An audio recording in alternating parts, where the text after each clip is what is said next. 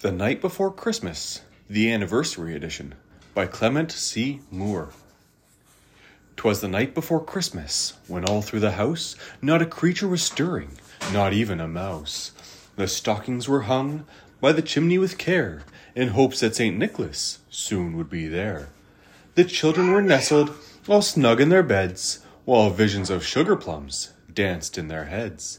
And Mama in her kerchief, and I in my cap, had just settled down for a long winter's nap. When out on the lawn there rose such a clatter, I sprang from my bed to see what was the matter. Away to the window I flew like a flash, tore open the shutters and threw up the sash. The moon on the breast of the new-fallen snow gave a luster of midday to objects below, when what to my wondering eyes should appear but a miniature sleigh and eight tiny reindeer. With a little old driver, so lively and quick, I knew in a moment it must be Saint Nick. More rapid than eagles, his coursers they came, and he whistled and shouted and called them by name. Now Dasher, now Dancer, now Prancer and Vixen, on Comet, on Cupid, on Donner and Blitzen. To the top of the porch, to the top of the wall, now dash away, dash away, dash away all. As dry leaves before the wild hurricane fly, when they meet with an obstacle, mount to the sky. So up to the housetop the coursers they flew, with sleigh full of toys, and Saint Nicholas too. And then in a twinkling I heard on the roof the prancing and pawing of each little hoof. As I drew in my head and was turning around, down the chimney Saint Nicholas came with a bound.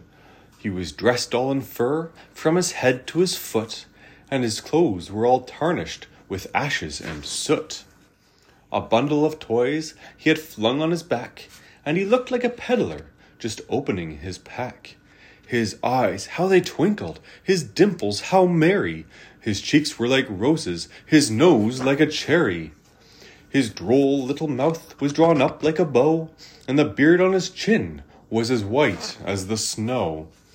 The stump of a pipe he held tight in his teeth, and the smoke it encircled his head like a wreath.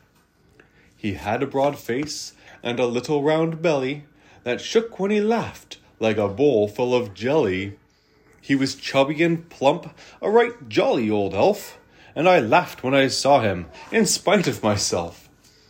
A wink of his eye and a twist of his head soon gave me to know I had nothing to dread. He spoke not a word, but went straight to his work. All filled all the stockings, then turned with a jerk, and laying his finger aside of his nose, and giving a nod, up the chimney he rose.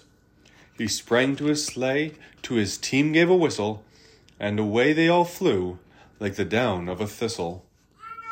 But I heard him exclaim, as he drove out of sight, "Merry Christmas to all, and to all a good night!"